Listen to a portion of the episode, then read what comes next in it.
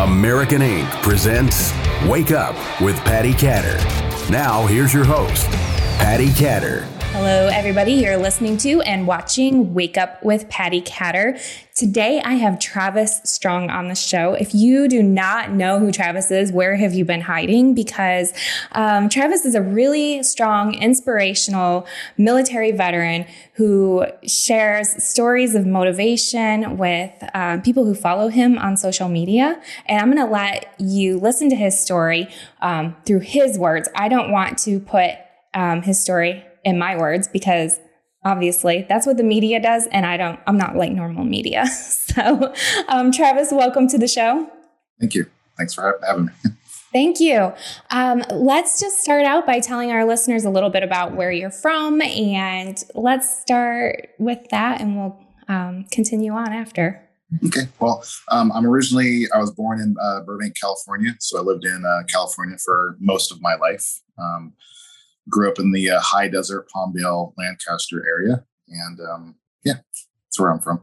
Awesome. And so when you were growing up, did you want to join the military or did that just kind of was like, oh, shoot, I don't know what I'm going to do now?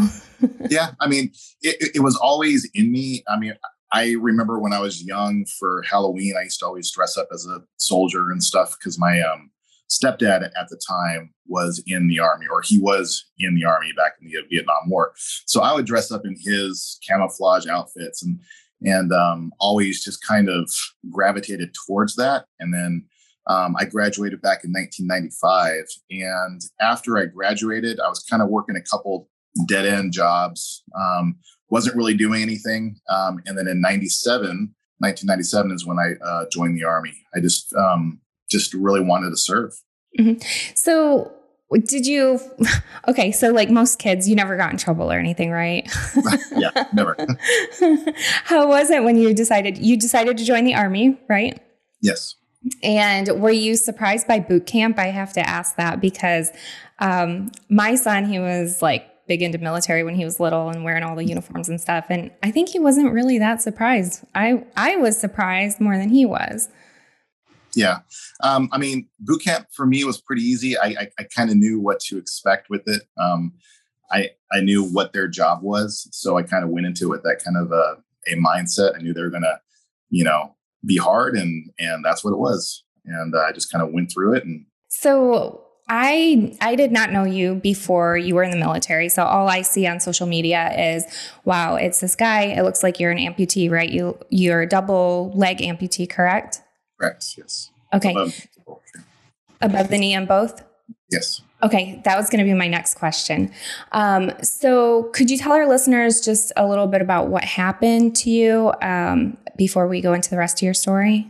Sure. Um, so, um, I was in the Army for 11 years um, at this point in time. Um, I was injured back in 1996, uh, November 27th, to be exact. And we were our unit was up in Baghdad. Um, during that time, uh, we were doing a night patrol mission.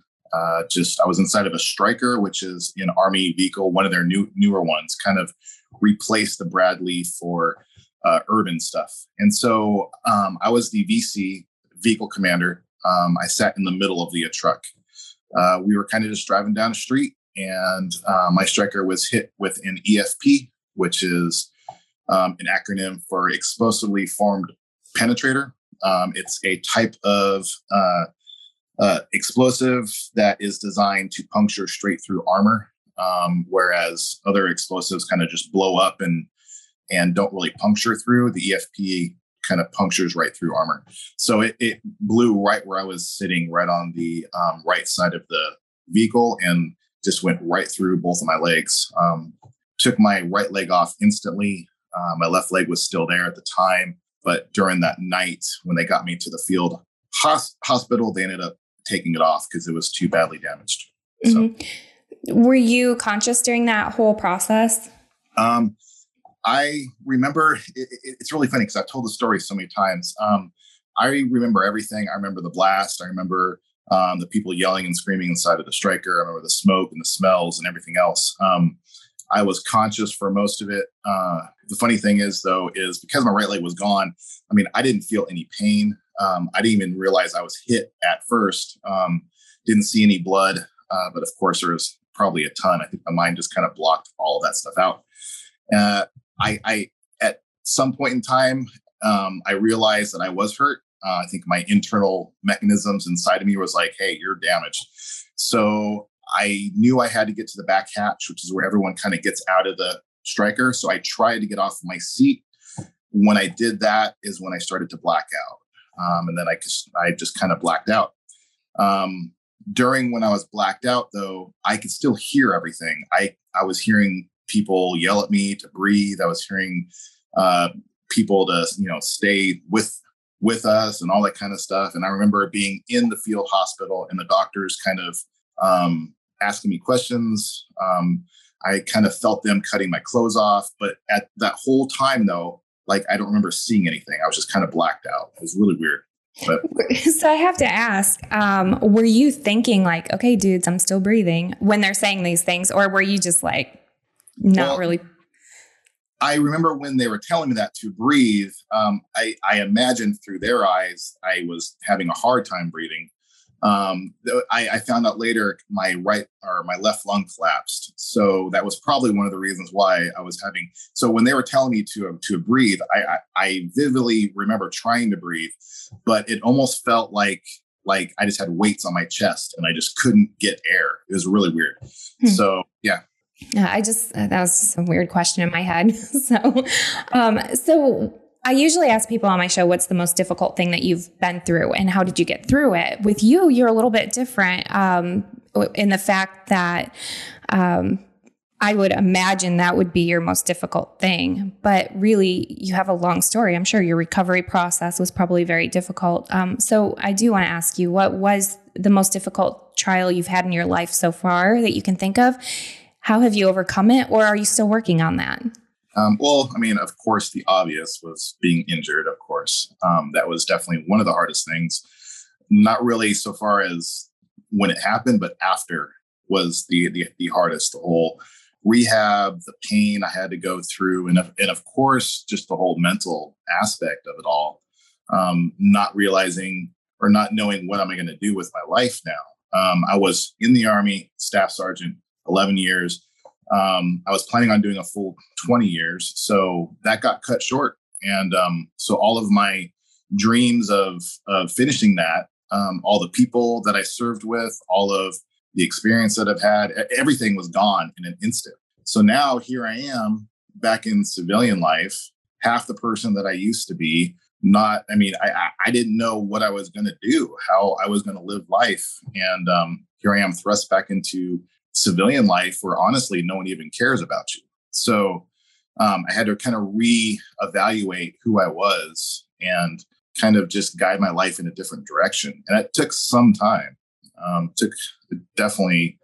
I mean, I'm still kind of figuring stuff out too, but you know, it, it, it took many years to get to a place where I was kind of comfortable with myself. Mm-hmm when I look at your social media, it's incredible. like you're you're a beast. I don't even know how else to put it. You're just really big into fitness. Um, you made me feel kind of like, holy crap! Here I am with two legs. I need to get off my ass, basically, because if he's doing all this stuff, like, what is my excuse really at the end of the day? Because I'm tired. Come on, like you know, I think you've been through a lot more than that. So that was really motivating to me to see um, you just. I mean, like you're climbing mountains, it looks like, right? Yep. yeah. I mean, I get winded going down, you know, going up a hill. so yeah. um, you have inspired me to try to start getting a little bit more more motivated and in shape. So I, I actually have been working on that since I started following you. And I found out about you through an organization, Team One Mile. And um, gosh, I'm sorry, I'm having some issues with my audio. Can you hear me okay? Yep. I, I can hear okay. you just just fine. Okay, good. Um, so I found you through an organization called Team One Mile, and they are biking across the United States.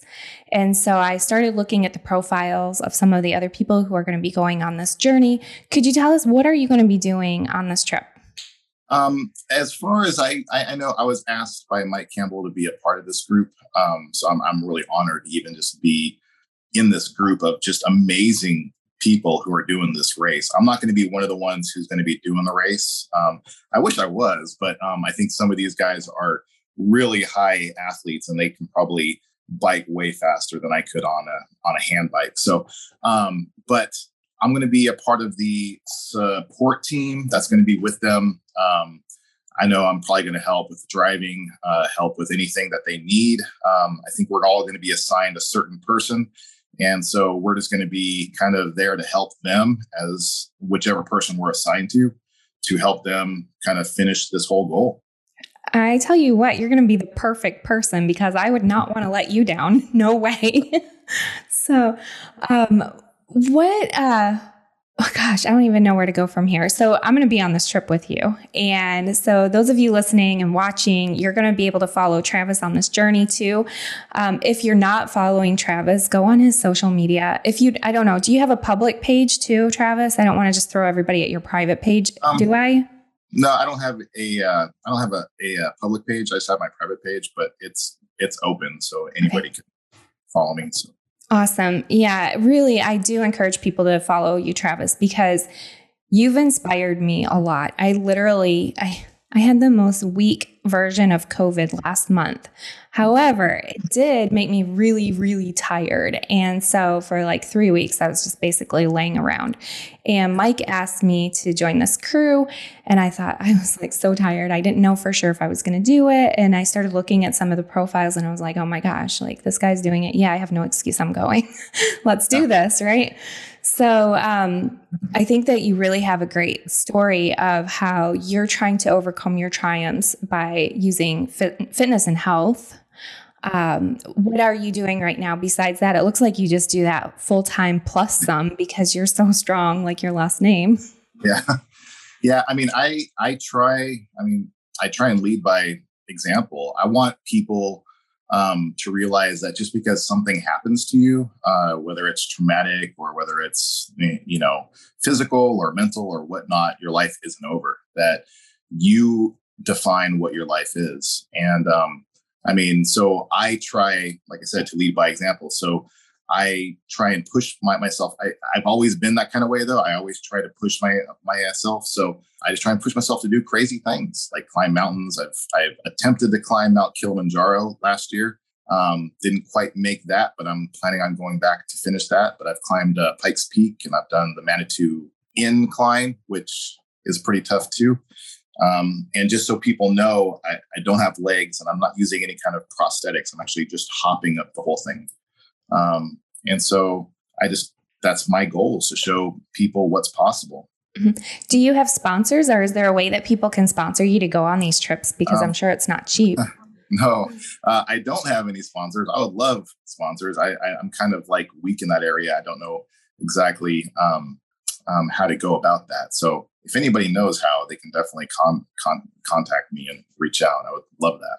Listen to that, you guys. I know so many of my listeners are military. I started military podcasting um, about military family life and things like that um, 14 years ago, 15 years ago. And I have a lot of connections. So if you're out there listening, please um, either get a hold of me and I'll put you in contact with Travis or um, get a hold of Travis directly and make that sponsorship happen. I would love to see that, Travis. Yeah, that'd be awesome. Um, I do want to say one thing. Uh, right now, currently, I am working with a nonprofit down here in Dallas. Um, it's called the uh, Adaptive Training Found- Foundation, um, and it is a specially adaptive gym um, that is open to anybody with any form of dis- disability. It doesn't have to be combat related or military related. You can be born with it. Um, and what this gym does is it will take you, they have classes. And right now we're on class 23. Um, and each class is about nine weeks. And they will fly, if you're from a different state, they will fly you here and train you for nine for nine weeks, um, fully paid paid for. Uh, you'd be staying here for free, eating for free, work working out for free. So it's a chance to change your your your life and get kind of your fitness back in shape for nine weeks. Um, and I am I would I went through class 20 and I actually moved down here to Texas to be a part of this this gym. Um, and I, I, I stayed, and now I'm one of their personal trainers that's helping to train other athletes as they come come in. So that's what I'm currently doing. Geez, that's amazing. Mm. That's super amazing. Um, what about kids? Do you ever get to help kids at all? I kind of wonder because I had um, somebody on my show recently whose child um, had lost a limb. So I'm kind of curious about that. You know, I, I have spoken at schools before, and I, I've talked to kids before, but never I've never had a chance to kind of mentor or talk to any kids that are are missing any kind of limbs or anything. I would love to. I mean, I've I, have i have kind of stayed in more of the veteran community um, and with people who have been injured, like war, you know, style stuff, but not like you know any any anybody else. But I, I would love love to do do that. So. I think you would be so amazing. Your personality is just really nice and um, encouraging and motivating, like I said a million times so far. Um, how can people find you on social media, Travis? Um, well, you can just look my name up. Um, it's Travis Strong. Um, if you look at my, it's my full name. So Travis Matt Cody Strong. I'm the, I'm the only one there. So you can definitely uh, follow, follow me there. Um, I do have an uh, Instagram, which I don't really use much. I should probably use more. Um, and that one is um, my username on that is Striker INF. Um, but those are kind of the two that I kind of use. I use more like Facebook stuff, but yeah. Um, if you're on my Facebook, you guys, I'm going to link you over to Travis. And everybody who's listening, just like Travis mentioned, he needs a sponsor. I really want to hone in on that because I think that sometimes mm-hmm. um, one of the benefits of my show is connecting people with people and i would love to see that happen for you. Um, and then also just i have to say from a personal standpoint you know you're you're really strong obviously i don't want to say that your last name is strong right? But you really are a strong person and you really have a lot to offer the world. And i can see how much you're going to grow as a, a person. And I really feel like you're going to do good with kids. Um, you know, I have some connections there, I think, for you maybe. So I'll talk to you later after the show about that. But I can't wait to have everybody just follow along with um, Team One Mile during the journey this June. And Travis, again, thank you so much for being on the show. I really appreciate you. Thank you for having me. I really appreciate it. Thank you. Um, and maybe I can have you again on uh, another broadcast too. Sure. Sure. yes. Right. Thank you. All right, everybody. Thank you so much for listening and tuning in. Until next time, I am Patti Katter. Thank you for listening to Wake Up with Patti Katter. Thank you. Thank you. Thank you. Thank you. Thank you for all you do. An American Ink. podcast. Be sure to join the private Wake Up with Patti Katter Facebook group to interact directly with Patti. I love being a part of such a great community. Don't forget to follow Patti on Facebook, Twitter, Instagram, and TikTok at Patti Katter. And make sure to subscribe to the show.